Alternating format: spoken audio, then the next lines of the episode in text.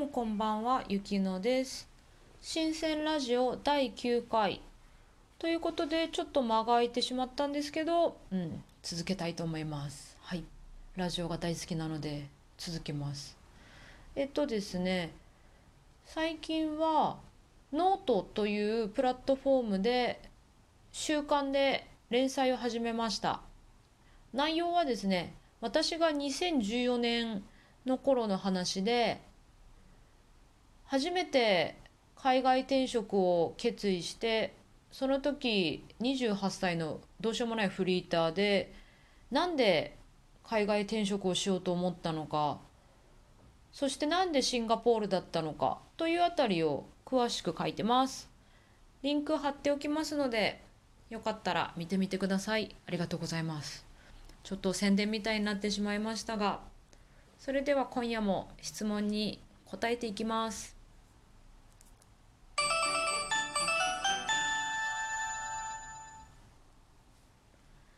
質問です。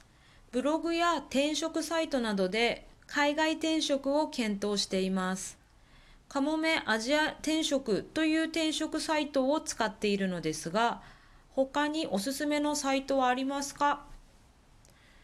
質問ありがとうございます。そうですね、かもめアジア転職さんはかなり老舗の転職エージェントで、私は登録はしたことがないんですけど、求人情報はよく見てました。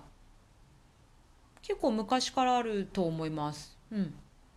そうですね。えっと、それで質問者さんは転職サイトを使っているということなので、具体的にどの段階なのかなっていうのがわからないんですけど、他におすすめサイトですね。うん。これはですね、結論から先に申し上げますと、おすすめのサイトはですね、ないんですよ。うん。ちょっと待ってください。待ってください。違うんです。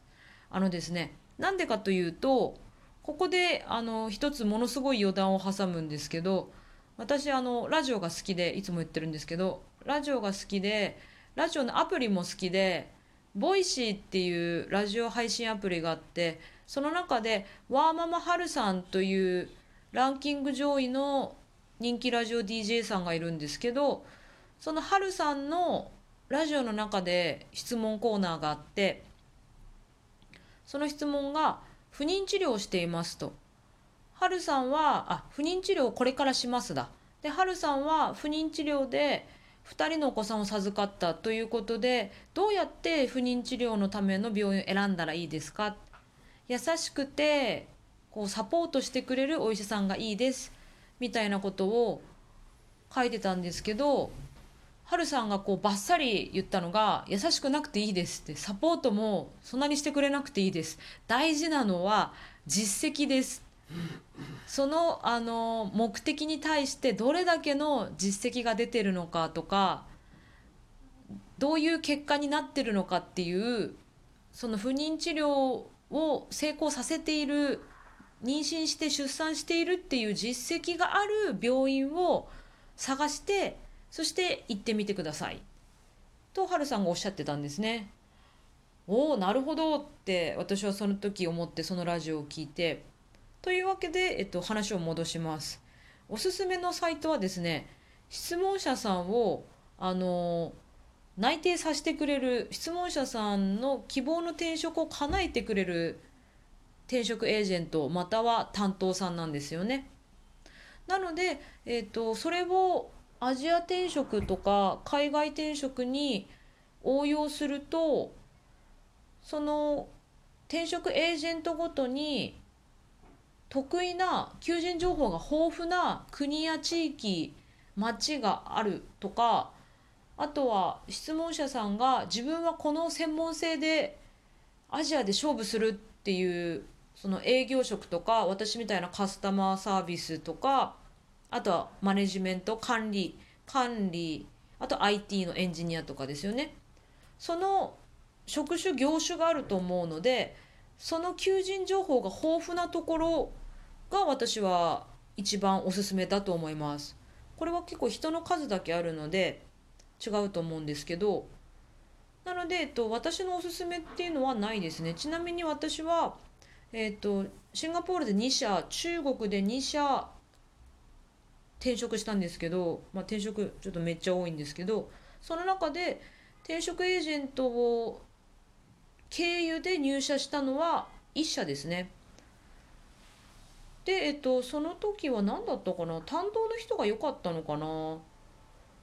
と思います。なので、えっと、おすすめのサイトっていうのは質問者さんの行きたい国や地域があるそこの求人情報が豊富とかあとは、えーと、内定の実績が公開されていたらそれも参考にするあとは業種職種が豊富その特定の業種職種の求人情報が豊富なところを選ぶっていうのがいいと思います。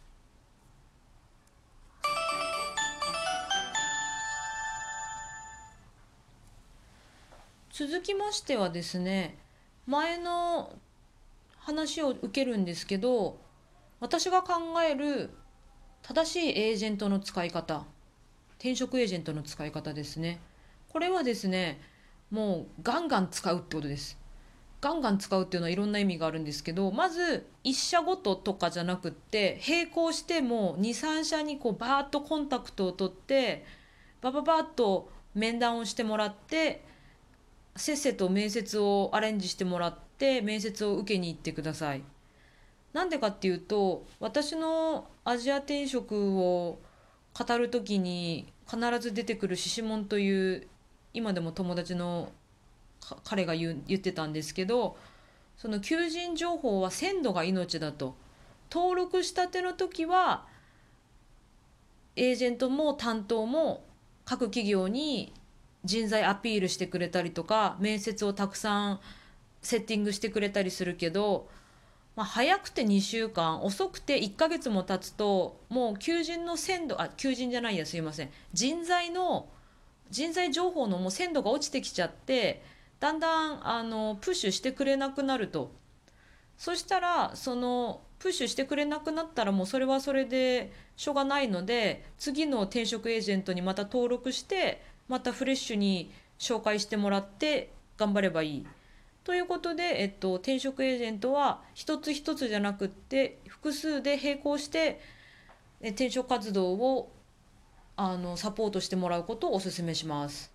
そしてと私はシンガポールで転職エージェントを使ってたんですけどめちゃくちゃあるんですよね。何社あるんだろ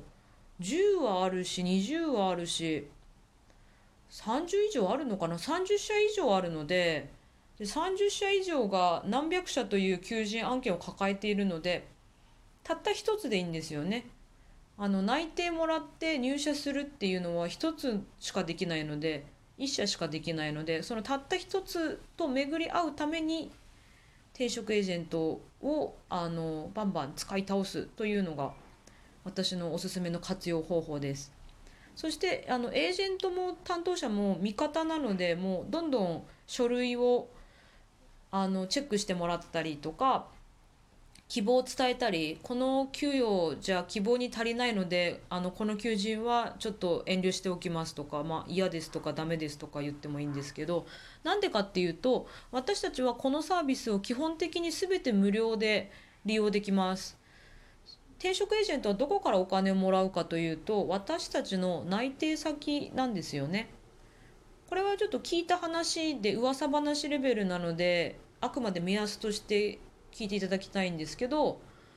私たちが内定もらって入社して3ヶ月ぐらい経ったらすぐ辞めちゃうケースもあるので3ヶ月ぐらい経ったら転職エージェントは企業からその私がその時勤めてる企業からだいたい内定者の月収2ヶ月分ぐらい報酬として払うらしいんですね受け取るらしいんですねエージェントは。なのでもし私が月収30万で内定もらって入社したら3ヶ月後に転職エージェントは60万円の報酬になるわけです。1人1人紹介で1人紹介の内定で60万円ってうんなんかすごいビジネスだなと私は思うんですけど。という感じでえーと、こっちにとってもあっちにとってもあの企業としてはあの人材で、えーと、私たちしゅなんていうんでしょう仕事求人？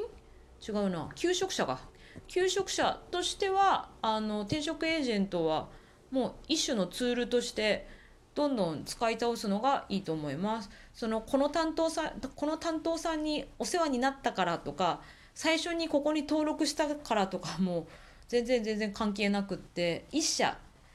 一社ですね。自分の理想の転職を叶えるための一社に出会うために転職エージェントを積極的に活用していきましょう。というわけで今日のラジオ終わりたいと思います。新鮮ラジオ今日も聞いていただいてありがとうございました。